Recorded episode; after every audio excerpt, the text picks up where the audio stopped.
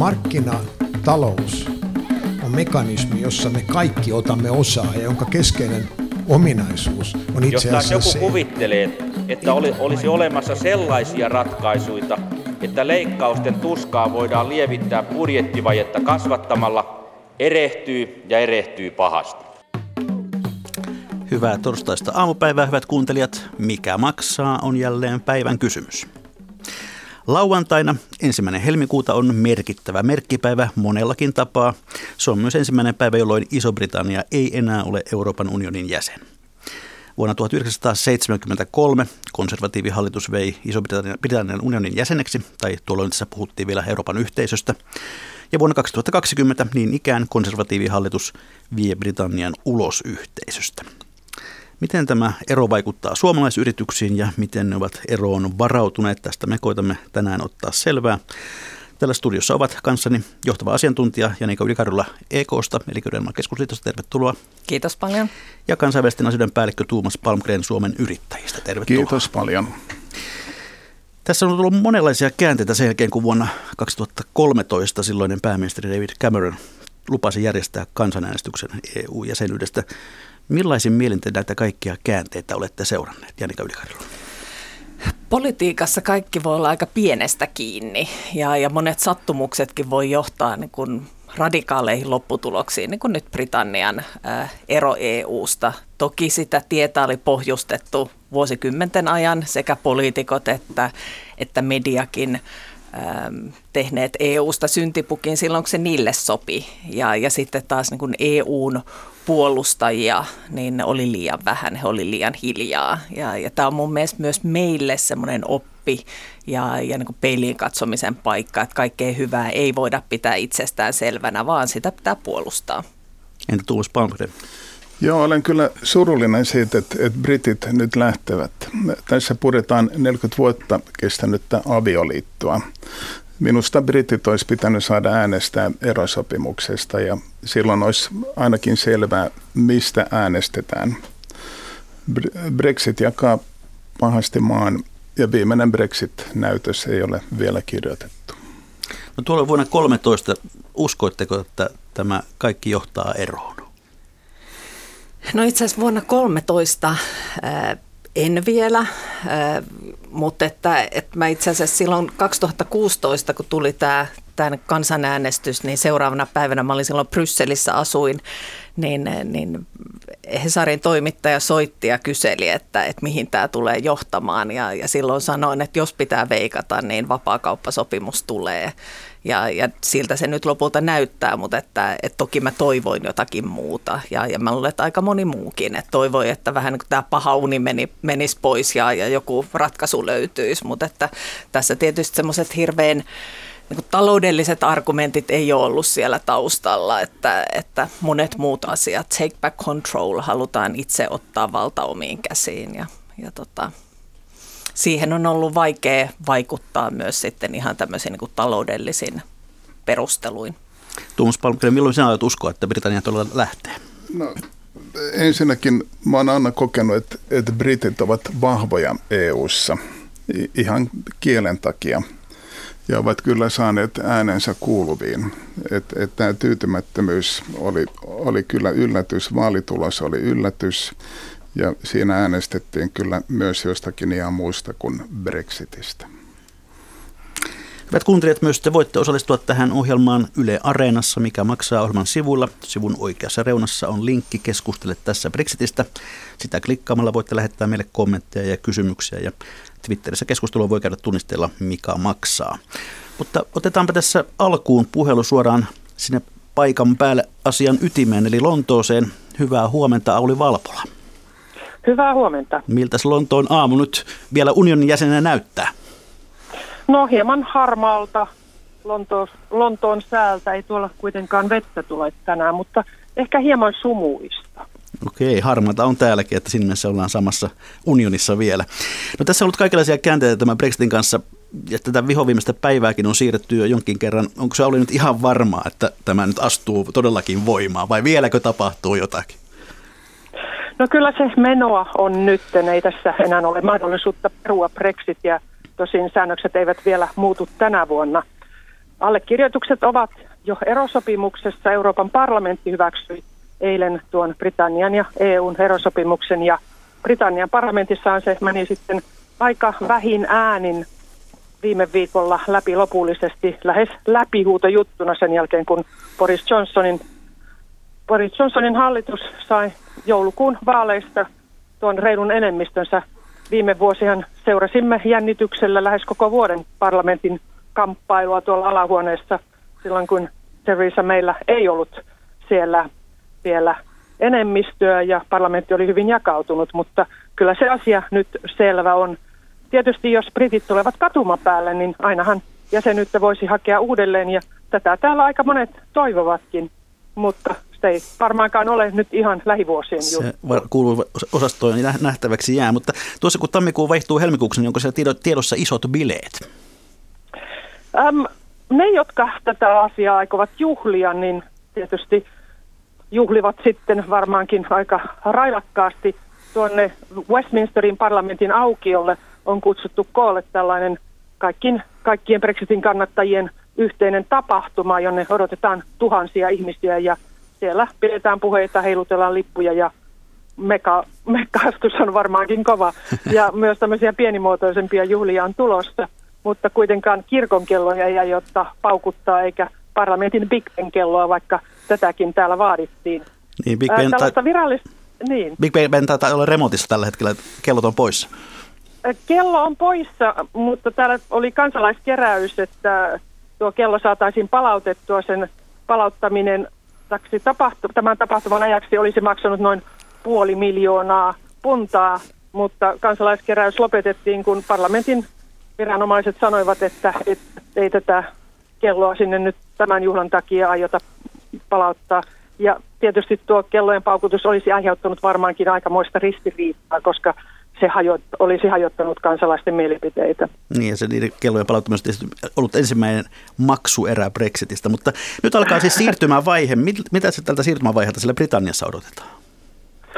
Ähm, no tietysti tuon siirtymävaiheen aikana pitäisi pika pikaa saada neuvoteltua tuo uusi suhde, joka ei olekaan mikään ihan helppo juttu.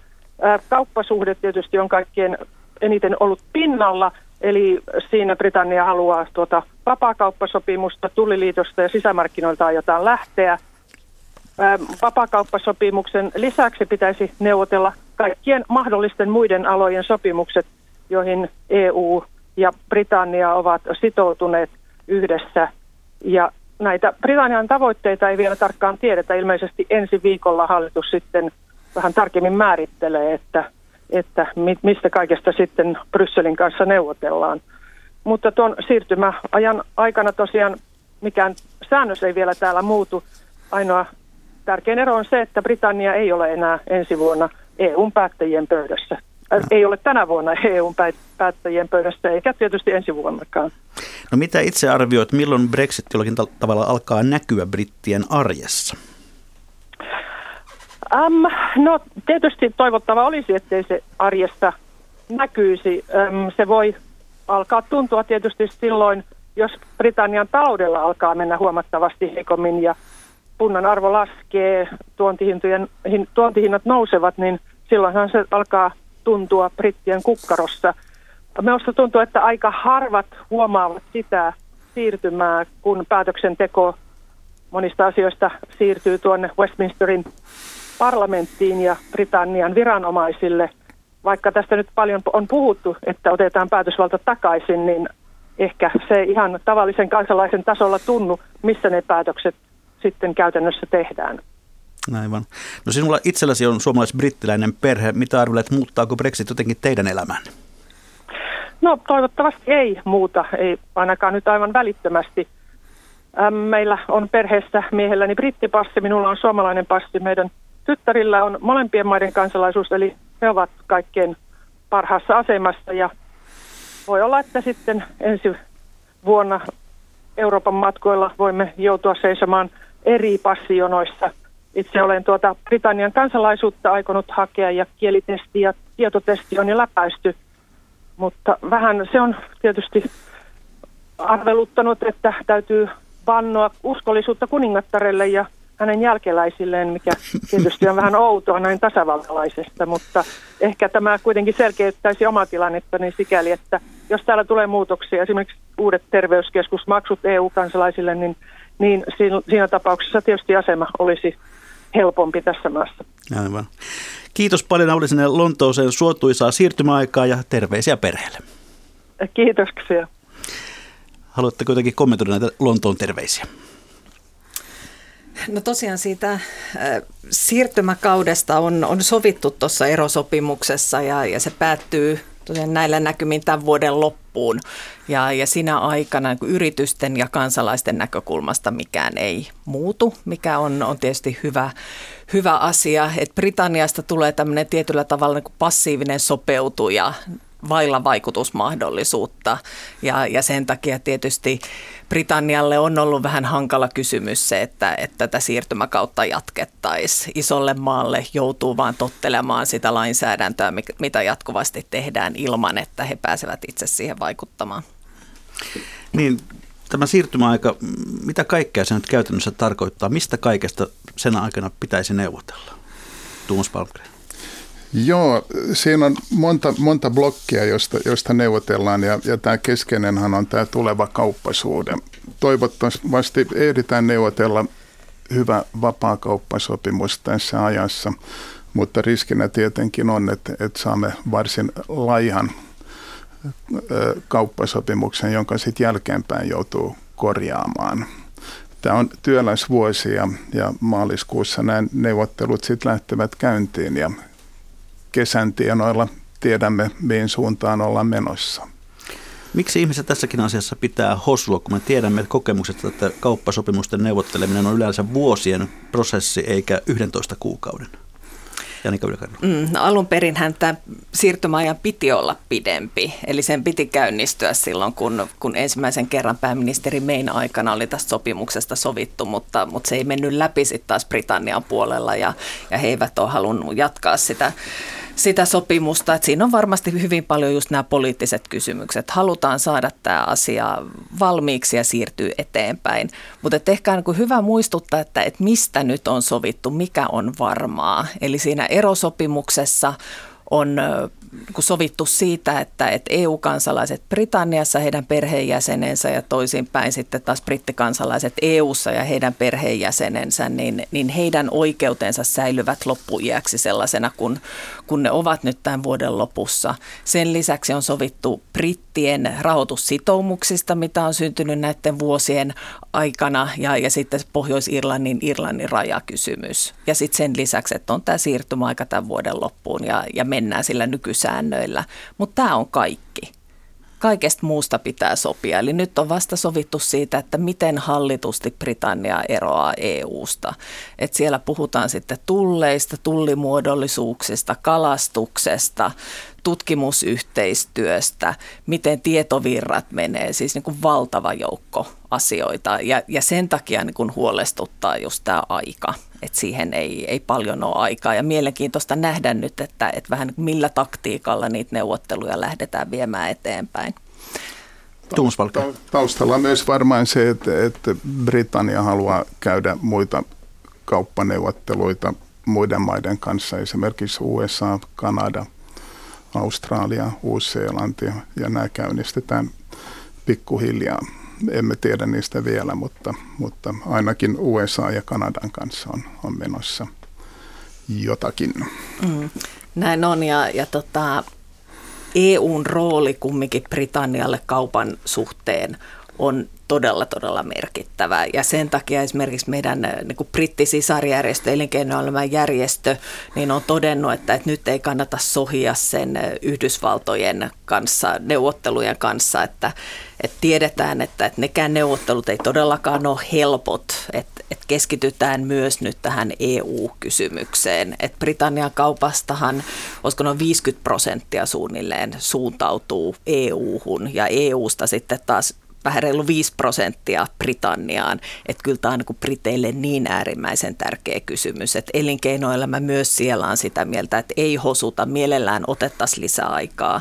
Ja, ja se lisäaikahan pitää päättää viimeistään kesäkuun lopussa, että se on oikeastaan semmoinen niin tärkeä seuraava seuraava etappi, mutta että, että se on nyt Britannian laissa, että sitä lisäaikaa ei tule. Eli sitä lakia pitää, pitää muuttaa. Ja ainakin näillä näkymin näyttää siltä, että näin ei tule tapahtumaan. Että sitä aikaa on vaan tämän vuoden loppuun ja, ja sen mukaan pitää näihin neuvotteluihin lähteä. Neuvotteluja käydään siis EUn ja Iso-Britannian välillä. Onko suomalaisilla yrityksillä tai Suomella ylipäätään mitään mahdollisuuksia vaikuttaa näiden sopimusten sisältöön, vai olemmeko tässä ihan kuuntelu- ja katseluoppilaina? Ehdottomasti on mahdollisuuksia vaikuttaa, että, että näitä neuvotteluita käytiin tässä erosopimusvaiheessa niin hyvin avoimesti EUn puolelta. Kaikki materiaali oli julkista ja, ja ne oli niin hyvin läpinäkyviä ja nytkin kun jäsenmaat antavat komissiolle, joka nämä konkreettisesti neuvottelut käy, niin, niin tämmöiset neuvotteluohjeet, niin sekin on julkista tietoa. Ja pääneuvottelija Michel Barnier on säännöllisesti tapaa myös elinkeinoelämän edustajia eri jäsenmaissa ja, ja vasta kävi myös Suomessa.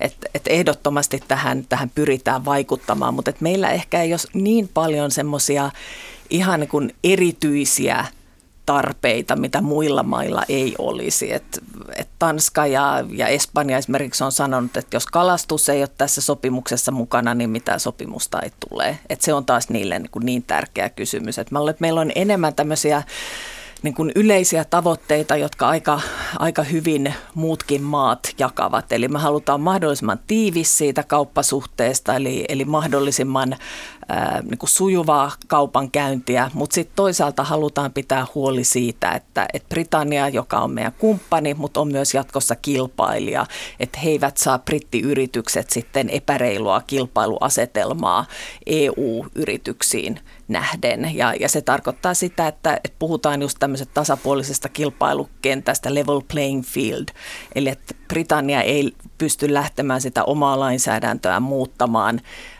semmoiseksi, että, että he saisivat just epäreilua kilpailumahdollisuuksia meidän yrityksiin nähden. Että tässä on vähän niin kuin semmoinen tasapaino ollut sen kanssa, että Britannia haluaa EUn isot markkinat, päästä sinne mahdollisimman hyvin, mutta sitten katsotaan, että millä ehdoilla. Että heidän pitää täyttää tietysti niitä samoja ehtoja, mitä eurooppalaisten yritysten. Ja vielä jos miettii vaikutusmahdollisuuksia, niin Suomihan oli EU-puheenjohtajamaa viime vuonna ja hyvin keskeisessä asemassa.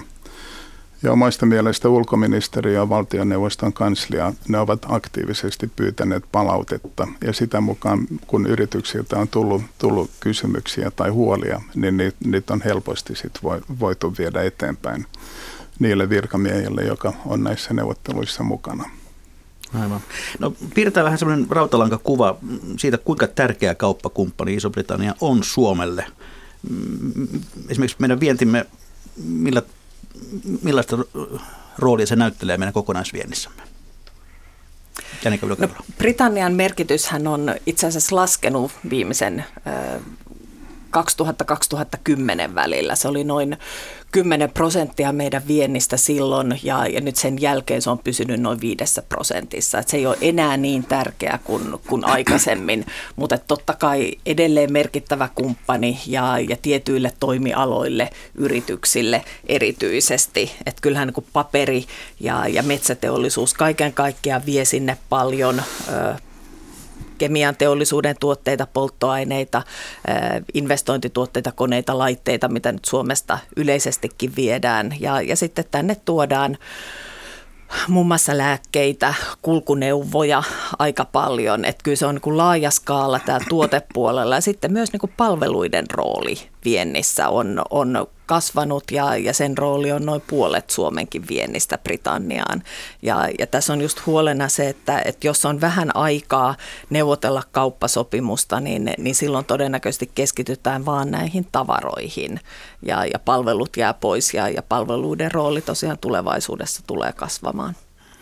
Kauppaa brittien, brittiyritysten kanssa käy noin 15 000 suomalais, suomalaisyritystä – ja Brexit vaikuttaa lähtökohtaisesti jokaiseen. Vientiyrityksiä on noin 3000 ja tuontiyrityksiä noin 14 000. No tuota, onko esimerkiksi odotettavissa, että näiden tuontituotteiden hinnat nousisivat? tullien vuoksi. Esimerkiksi autojahan yllättävän moni merkki, jopa japanilainen merkki, heillä on autotehdas Britanniassa ja autot tulevat sieltä Suomeen. Kyllä, että aina kun tulee äh, uusia kaupan esteitä, niin kuin tässä tapauksessa tulee tapahtumaan joka tapauksessa riippumatta siitä, että millainen siitä vapaakauppasopimuksesta saadaan tehtyä, niin, niin se muuttaa myös näitä niin kuin tuotantovirtoja ja, ja sillä tavalla pyritään niin kuin välttämään niitä kaupan esteitä, mitä syntyy, mutta se on äärimmäisen niin kuin vaikea arvioida, että miten ne, ne niin kuin virrat muuttuu ja, ja mille toimialoille erityisesti tulee suuria esteitä. Ja, ja tämä on niin kuin yritystenkin varautumisen kannalta se ongelmallinen. Et meidän on helppo sanoa, että varautukaa kaikkiin eri vaihtoehtoihin, mutta että, että miten sen sitten käytännössä tekee. Joo, tuo, tuonin suhteen niin, niin yksi huoli on se, että, että sellainen yritys, joka, joka tänä päivänä on jälleenmyyjä, jakelija EU-maissa, tuleekin EU-maahantuojaksi, jolla nämä vastuut ja velvollisuudet muuttuvat täysin.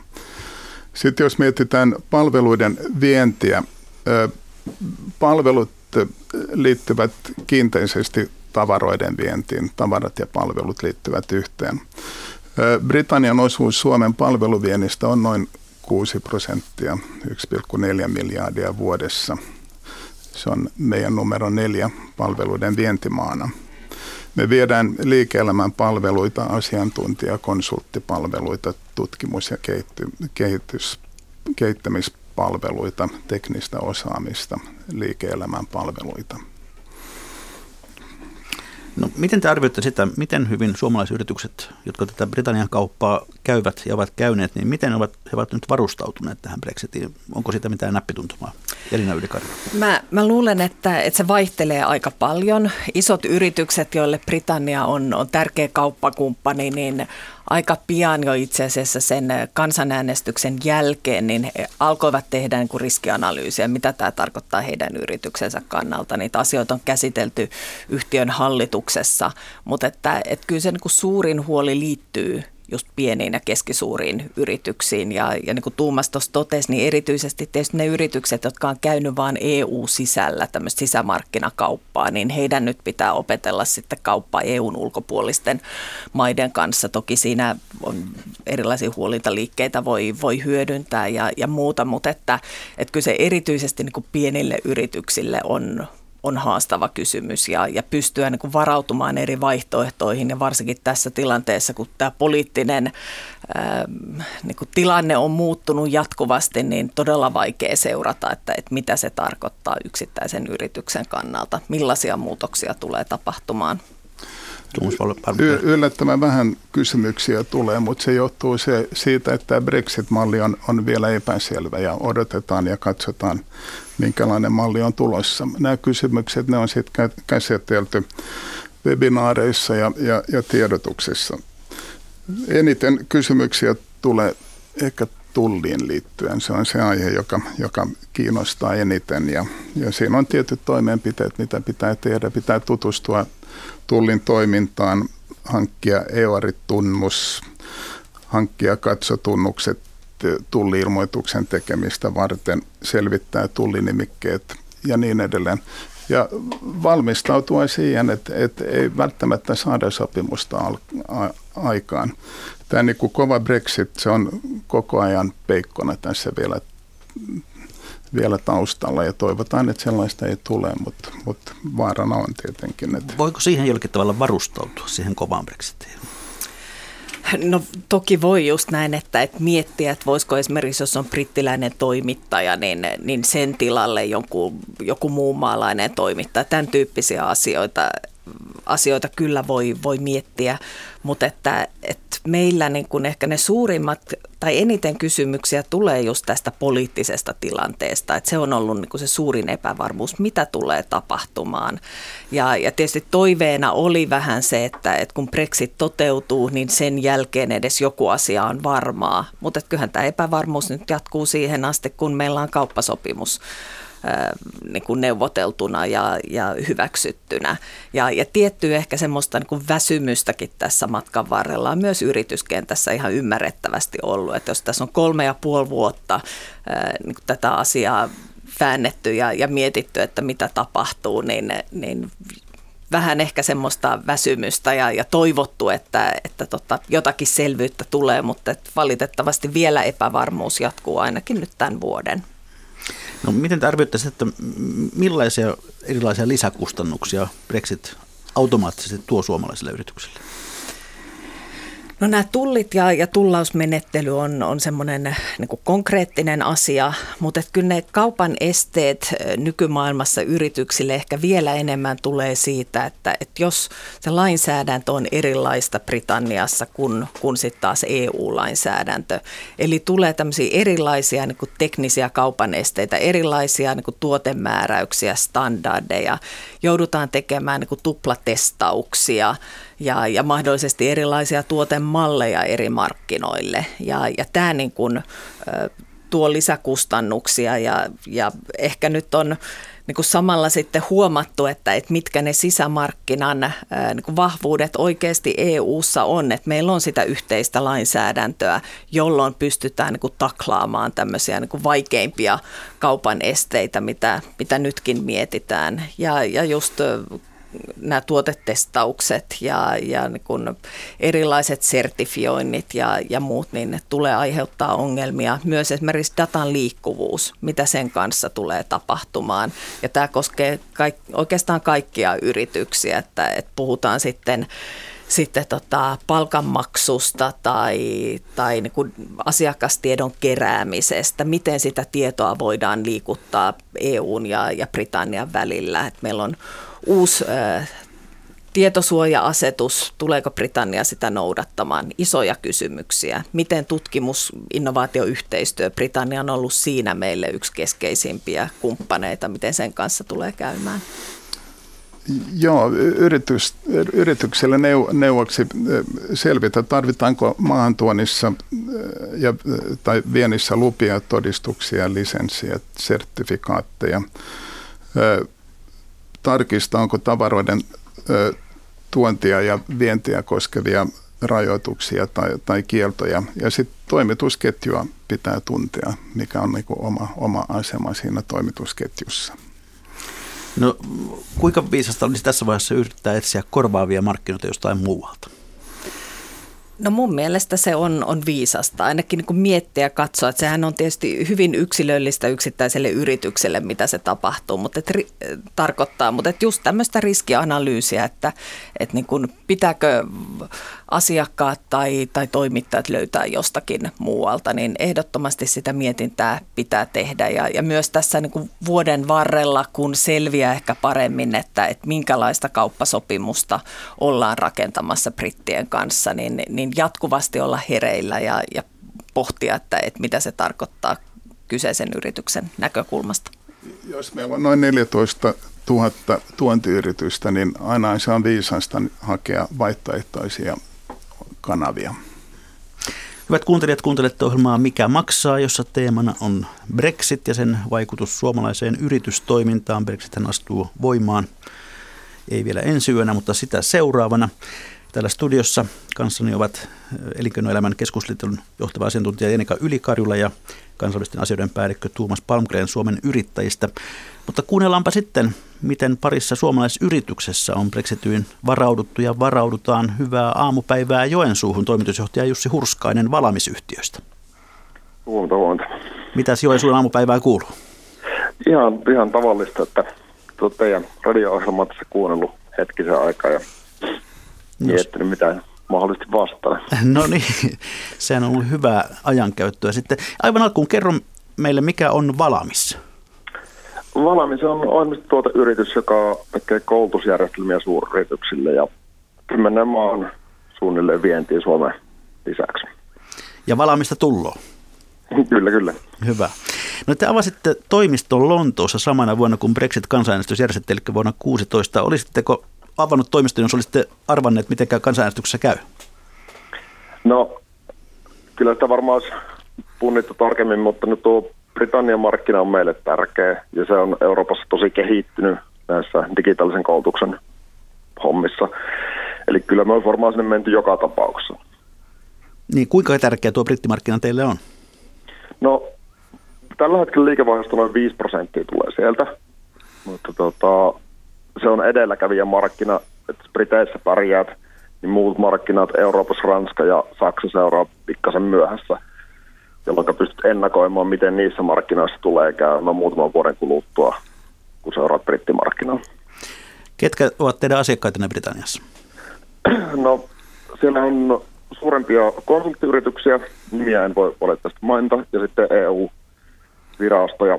Itse asiassa Copernicus-hanke, tämmöinen EUn tota, ilmastotutkimusohjelma on meidän asiakkaana sillä puolella, ja sen kohtalo onkin sitten mielenkiintoinen, että miten tullaan jatkumaan tämän EU-eron jälkeen, että missä tulee sijaitsemaan Euroopan ilmastotutkimusyksikkö. Aivan.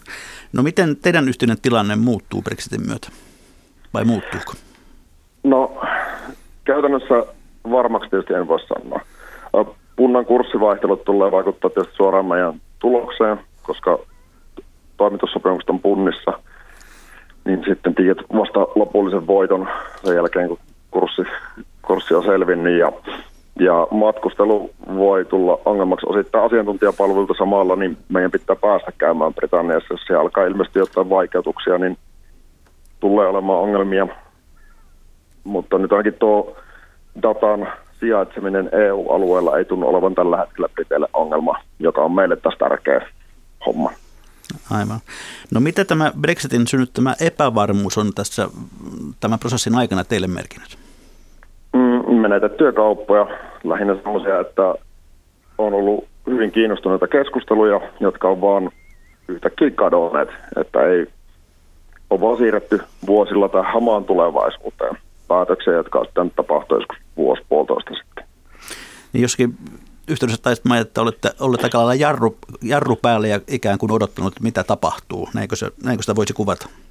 Kyllä, kyllä se näin on. Ja tällä hetkellä meidän koko brittihenkilöstö on brittejä ja se on ollut semmoinen selkeä juttu ja Hollannin puolelle ollaan nyt sitten keskitetty toimintoja, jossa tehdään myös britteihin esimerkiksi markkinointia, niin palkattiin Hollannin puolella. No nyt tässä on tämä 11 kuukauden siirtymäkausi meneillään tai alkamassa ja, ja erilaiset neuvottelut. Mitä te odotatte tältä 11 kuukaudelta? Mm, toivoisin tietysti, että kaikki ei olisi pysyvästi jäissä siinä aikana, että päätöksiä pystyttäisiin tekemään, mutta emme oikein enää jaksa edes miettiä, että mitä nuo poliitikot tekee. Ne joka puolella maailmalla sen verran sekavan näköistä touhu, että, että ei enää mielenkiinto riitä seurata niin kuin ihan tarkasti, että mitä Boris Johnson sanoo tai näin poispäin. Aivan. No, jos ajatellaan tällaista kovaa Brexitia, niin mitä se teidän kannaltanne tarkoittaisi, jos ei synny kauppasopimusta? No, meidän kannalta se varmaan aiheuttaisi näitä just datan säilytysvaikeuksia. Eli brittiasiakkaalle voisi tulla määräys, että henkilötietoa sisältävä data pitää tallentaa Britanniaan, jonka jälkeen sinne pääsee käsiksi vain Britanniasta, jolloin tarkoittaa, että meidän pitäisi palkata duplikaattihenkilöstä sinne, mitä Suomessa tehdään tällä hetkellä – sitten jos matkustaminen Britanniaan menisikin jonkun viisumin kautta tai että vastaavaa, niin kyllä se monennäköistä ongelmaa tuottaisi käytännön elämään. No onko käynyt mielessä hakea korvaamia markkinoita muualta ja, ja ikään kuin vähän unohtaa koko Britannia? No ei Britannia unohdettu, mutta korvaavia markkinoita tietysti on olemassa, että että pitkin Länsi-Eurooppaa ja varsinkin Yhdysvallat ne on meille tärkeä markkina-alue. Niin niihin me tehdään vientiä koko ajan ja se on kasvanut merkittävästi nopeammin kuin Britannia. Tuota, kun olet tuolla Suomessa yrittäjäkentässä, niin puhutaanko siellä Brexitistä vai onko tämä sellainen asia, joka alkaa jo vähän väsyttää kaikkia? Ja, kyllä se alkaa väsyttää kaikkia. Ei, aluksi puhuttiin enemmän ja ihmiset teki skenaarioita – mutta sitten kun se joka kerta siirtyi vaan myöhemmälle, että eipä tästä oikeastaan tiedäkään, niin ei sitä enää jaksa sitten samaa aihetta pyörittää, että tapahtuu kun tapahtuu ja käy miten käy, että, että varmaan palataan niin kuin suunnittelupöydälle sen jälkeen, kun on jonkinnäköistä konkreettista, jota voi alkaa suunnitella. Jäämme siis odottelemaan, että Brexitistä tulee valaamista. Kyllä. Kiitoksia Jussi Hurskainen ja hyvää päivänjatkoa sinne Joen kaupunkiin. Kiitos, kiitos. Niin, tämän valmis työllistää siis parisen sataa henkeä nykyään kaikkiensa.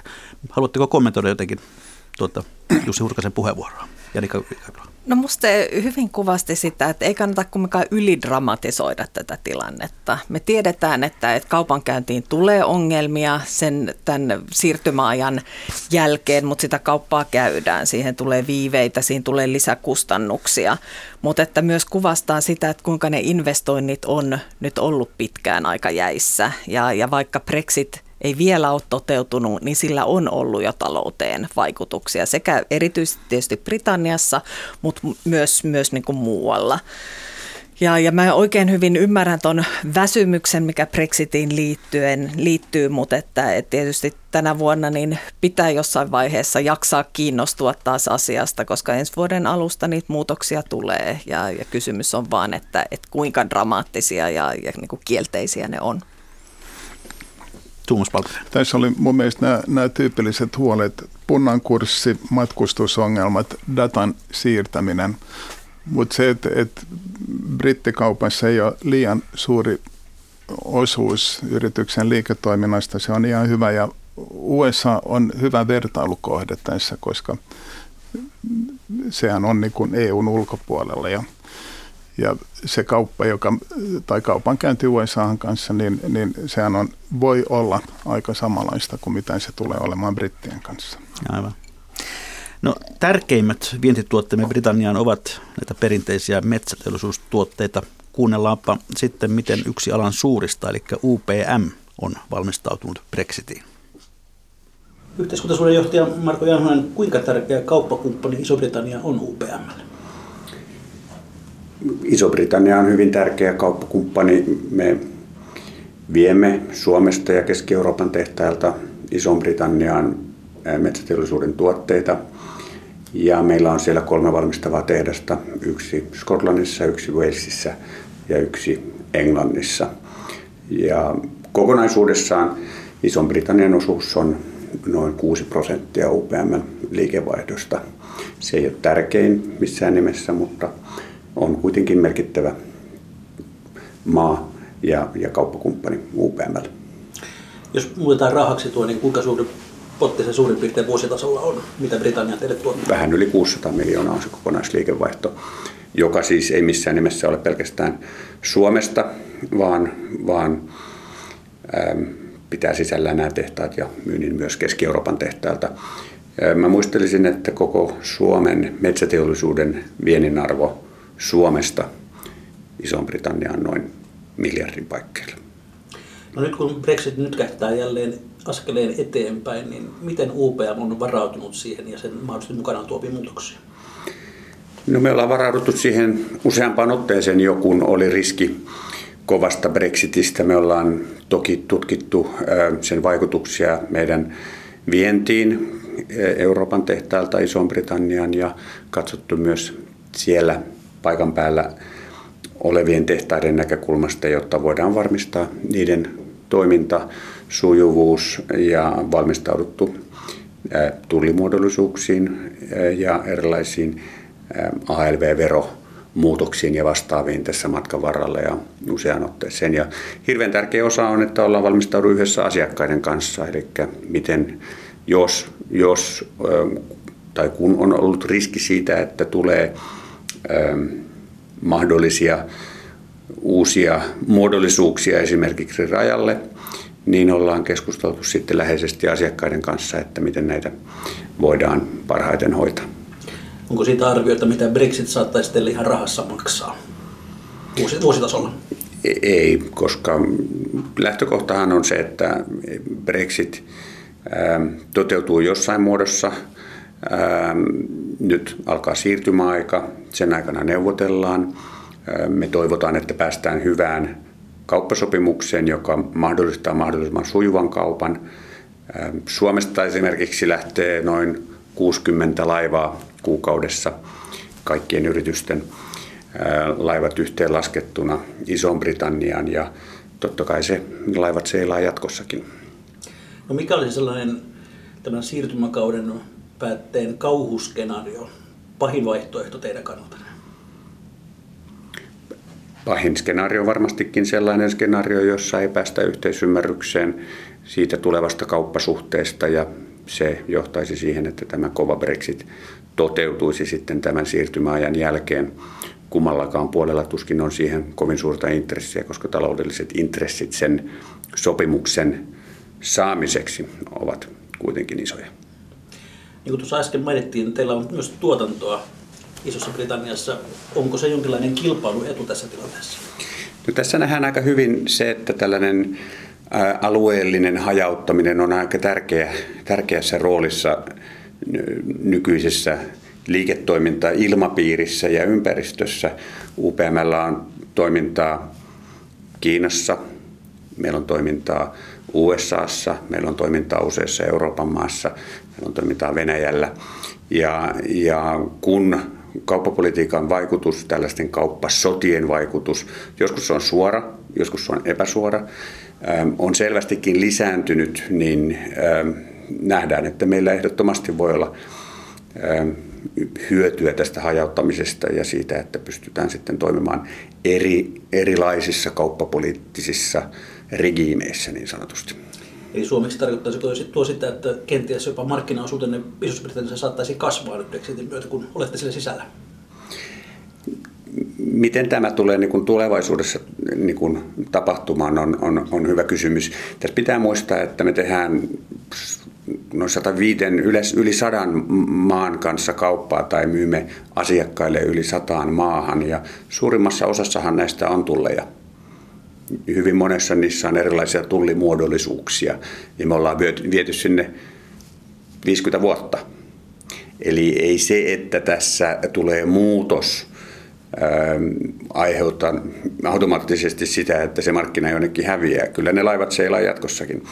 Se, mikä on ihan, ihan äh, ratkaisevaa tässä on tietenkin, että mikä on tämän äh, UK-eron taloudellinen vaikutus siihen markkinaan mikä on ostovoima siellä, miten siellä kehittyy rakentaminen, mainostaminen lehdestä. Ja, ja tässä pitää aina muistaa se, että missään metsäteollisuuden tuotteessa Iso-Britannia ei ole omavarainen. Eli he ovat, jos he haluavat jatkaa sitä elämäntapaa, mikä, mikä siellä tällä hetkellä on, niin jatkossakin heidän pitää tätä, näitä tavaroita tuoda ulkoa. On se sitten sahatavaraa, vaneria, ää, paperia, sellua, siellä on monta, monta sektoria, metsäteollisuussektoria, jossa siellä ei ole lainkaan tuotantoa, jolloin on, on ilmiselvää, että sinne pitää tuoda. Ja sitten toisaalta UPM on meidän omat tehtaat, joilla me pystytään sen UK, UK tulevan kauppapoliittisen mallin mukaisesti toimimaan sitten sillä sisämarkkinalla. Yhteiskuntasuuden johtaja Marko Janhunen, onko UPM ollut tarvetta etsiä korvaavia markkinoita sitä varalta, että, että Britannian markkina ei enää vedä? Me toimitaan globaalisti ja etsitään markkinoita ja myydään hyvin monelle markkinalle ja, ja se on, on meitä kiinnostaa, kun arvioidaan sitä tulevaa Ison-Britannian markkinaa. Viittasin äsken siihen, että, että mikä vaikutus tällä on Ison-Britannian talouden kehitykseen ja sitä kautta niiden tuotteiden kysyntään, mitä me sinne myymme. Toinen hyvin iso kysymys on punnan kurssi, punnan ja euron kurssin vaikutus siihen kauppaan, mitä siellä tullaan tekemään, mikä se, mikä se vaikuttaa sitten siihen kokonaismarkkinaan. Ja tietenkin myös se, että minkälaisia kauppapoliittisia sopimuksia Iso-Britannia tulee solmimaan toisaalta EUn kanssa, mikä on ratkaisevaa meidän näkökulmasta, mutta myös kolmansien osapuolten kanssa, on se sitten USA, Kanada tai joku muu, josta voi sitten tulla heijanasvaikutuksia taas siihen kauppasuhteeseen ja niihin, niihin mahdollisuuksiin, mitä Iso-Britannian markkinoilla on. No, tämä Brexit-matka on nyt tähän mennessä pitänyt sisällä vauhtia ja vaarallisia tilanteita ja yllättäviä käänteitä. Uskotko, että ne jatkuvat? Tuskin tätä viimeistä, viimeistä tota sivua ollaan vielä kirjoitettu tämän vuoden lopussa. Näin siis metsäjätti UPMn yhteiskuntasuhdejohtaja Marko Janhunen. Miten, minkälaisia ajatuksia tämä herätti teissä? Tuomas Palkinen. Joo, globaali toimija, osa toimia maailman markkinoilla Brexitistä huolimatta kauppa jatkuu. Ja yksi tällainen käytännön neuvo tässä, tässä oli kaikille yrityksille. Keskusteli, keskustele asiakkaan kanssa siitä, miten Brexit vaikuttaa ja miten kustannuksia hoidetaan. Ja myös sitä, että, että miten iso yritys pyrkii varautumaan tähän niin poliittiseen epävarmuuteen. Ja, ja tietysti nyt tähän mennessä niin, niin Brexit-prosessissa, niin, niin just tämä politiikka on ollut hyvinkin pitkälle keskiössä, eikä niinkään just nämä taloudelliset vaikutukset. Että täytyy toivoa nyt, kun aletaan tätä kauppasopimusta neuvotella, ja, ja se isoin tavoite, eli se Britannian EU-ero on, on saavutettu, niin, niin sitten just nämä taloudelliset näkökulmat alkaisi painaa entistä enemmän. Ja, ja tietysti ne neuvottelut on hyvin paljon teknisempiä myös, että välttämättä tämä ei ole enää semmoinen asia, joka on ehkä niin päivittäin Britannian uutisessa ykkösaiheena, niin, niin silloin toivoisin, että olisi vähän myös rauhaa näille neuvotteluille ja, ja pystyttäisiin katsomaan, että, että mikä oikeasti on järkevää myös niin kuin talouden kannalta, sekä niin kuin Britannian että sitten, että mitä vaikutuksia sillä on laajemmin sitten globaaliin talouteen. No näin on arvioitu, että vaikka vapaakauppasopimukseen päästäisiin, niin, niin se ei kuitenkaan yllä nykyisiin ehtoihin. Mikä, mitkä ovat sellaisia asioita, jotka, jotka varmasti tulevat muuttumaan?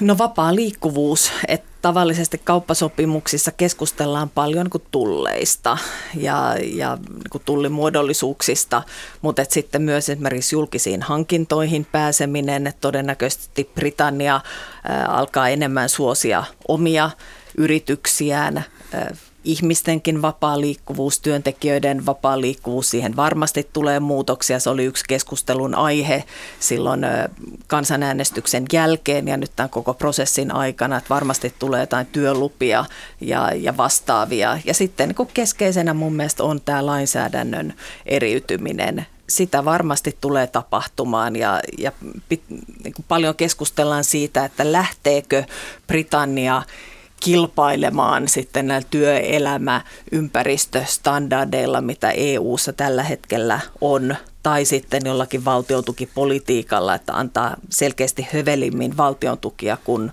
kuin EU-ssa. Mä en usko, että mitään niin kuin isoa muutosta tässä tulee, mutta että yrityksillä ne pienetkin niin kuin muutokset voi olla merkittäviä ja, ja vaikuttaa sitten siihen, niin kuinka kannattavaa se, se bisneksen tekeminen Britannian kanssa on. Emme, emme voi antaa Briteillä mitään rusinoita pullassa. Joko ollaan kerroissa mukana tai sitten ollaan ulkopuolella. Ja Britithän ovat päättäneet lähteä EU-sta, siirtyä tulliunionin ja, ja sisämarkkinoiden ulkopuolelle. Ja paras toivomus tässä on, on kattava vapaakauppasopimus ja huonoin vaihtoehto on jonkunnäköinen tilkkutäkki, luurankosopimus, joka sitten lähdetään pikkuhiljaa paikkaamaan erilaisilla erillissopimuksilla. Luuranko-sopimus onkin hyvä, hyvä termi. Tuota, me emme ole kukaan ennustajia, mutta mitä te arvioitte nykyisen tiedon varassa, mitä Brexit brittitaloudelle tekee? Säilyykö se yhtä ostovoimaisena? Se mun mielestä riippuu myös paljon just siitä, että, että miten, millainen se vapaakauppasopimus, jos se on, on niin kuin hyvin kattava ja, ja niin kuin läheisempi EUn kanssa, niin, niin silloin tietysti vaikutuksia on vähemmän, mutta myös, että, että mitä se Britannian politiikka jatkossa tulee olemaan, se on kaikki kaikki niin kuin epävarmaa, mutta että, että totta kai Britannia tulee jatkossakin olemaan vahva talous ja, ja itse asiassa yllättävän hyvin brittitalous on, on niin kuin tämän epävarmuuden ja kolmen vuoden jakson niin mennyt läpi, mutta että, että eihän tässä niin kuin voittajia tule olemaan. että me tiedetään, että sekä Britannia kärsi että, ja EU kärsi, että enemmän kyse on siitä niin kuin miinusmerkin pituudesta.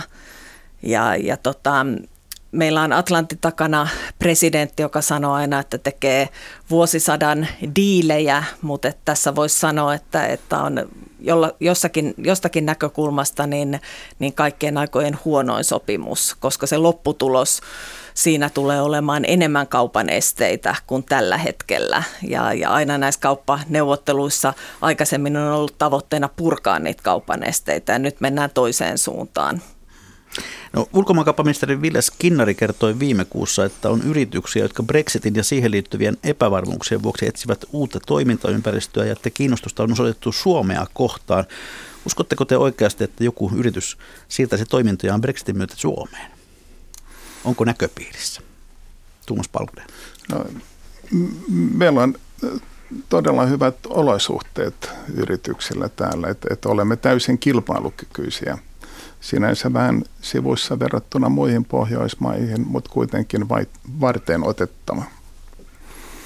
Ja tarkoittaa myös sitä, että meidän pitää Suomessa pitää huolta siitä meidän kilpailukykyisestä toimintaympäristöstä. Että kyllähän meillä osaamista, osaamista on, on valtavasti, mitä, mitä voi hyödyntää.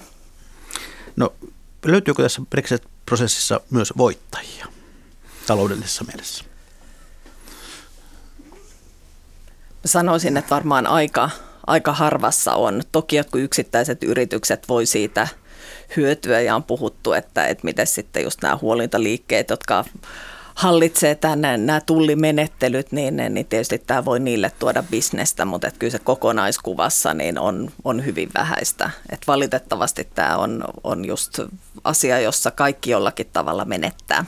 Brittien asema julkisissa hankinnoissa EUn sisällä vaikeutuu. Sehän voi tietenkin antaa jonkun, jonkun tarkoittaa sitä, että hankkeet menevät sitten vaikka suomalaiselle yritykselle. Ja näin, hyvät kuuntelijat, olemme jälleen siinä kohtaa lähetystä, että on perinteiseen tapaan viikon talousvinkkien ja talousviisauksien aika. Laittakaa niitä kiertämään kauttamme. Lähettäkää niitä minulle sähköpostilla osoitteeseen juho-pekka.rantala.yle.fi tai perinteisessä postissa osoitteeseen postilokero 79 00024. Janika Ylikadulle EKsta, millainen on sinun viikon talousvinkkisi tai viisautus, jonka haluaisit kuuntelijoiden kanssa jakaa? Puhukaa ystävien ja läheisten kanssa ääneen rahasta, puhukaa sijoittamisesta. Omistaminen on meidän kaikkien oikeus ja, ja Suomessa kansankapitalismi pitää nostaa kunniaan samalla tavalla kuin Ruotsissa. Tuomas Palmgren yrittäjistä. Brexit on näyttänyt, että kauppa EUn sisällä on aika sujuvaa. Suomessa on tuhansia yrityksiä, yrityksiä joilla on kansainvälistymispotentiaalia mutta jotka eri syistä eivät ole vielä lähteneet kansainvälisille markkinoille. Nyt on syytä katsoa EUn mahdollisuuksia uusin silmin. Kiitoksia. Ja sitten nimimerkki Sentissä miljoonan alku kirjoitti minulle näin. Avaa pankkitili, jota, johon et liitä verkkopankkia tai pankkikorttia. Laita palkkatililtäsi automatisoitu siirto tälle tilille jokaiselle palkkapäivälle. Kun verkkopankkia tai pankkikorttia ei tälle tilille ole, rahat saa käyttöön vain käymällä paikan päällä pankissa ja se on nykyisin niin hankalaa, ettei rahoihin tule koskettua ainakaan hetken mielijohteesta. Kiitoksia Janika Ylikarjula EKsta, kiitoksia Tuomas Palmgren Suomen yrittäjistä, kiitoksia hyvät kuuntelijat. Mikä maksaa, sitä me ihmettelemme jälleen viikon kuluttua.